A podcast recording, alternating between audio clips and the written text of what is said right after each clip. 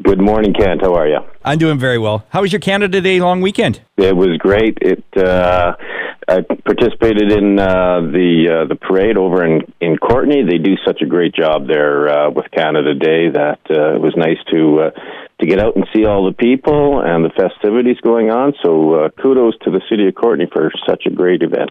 It was amazing to see all the people lining the streets, like all the way down Yeah. from pretty much Lake Trail School, and it went past Simms Park this year. It went all the way to like the headquarters intersection. It was really neat to see. Yeah. I noticed that council voted in favor of some public engagement for the youth recreation report. You want to talk a little bit about skate park and bike track plans for Comox? Yeah, that yeah, we've been talking about that for a while, and then um, we engaged a firm to uh, to go out and, and talk with some kids, and uh, so it comes back that uh, you know uh, pump tracks, um, skate park is is something that uh, um, that kids are looking for, and and so we're we're really interested in doing that. We're looking at uh, where it could go.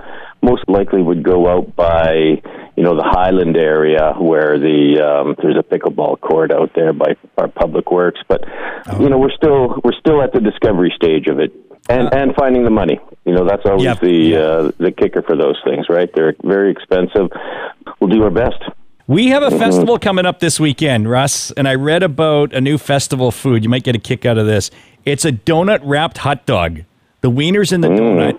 It's I don't know how they made it round, but do you have a personal favorite festival type of food?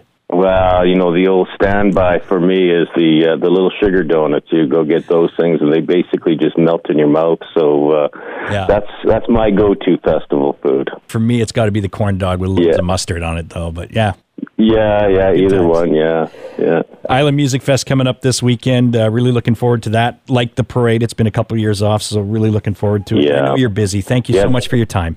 Good to see things coming back. That's for sure. And uh, yeah, for uh, chatting, Kent, and you take care. We'll see you in a couple weeks. You bet. Okay, bye bye.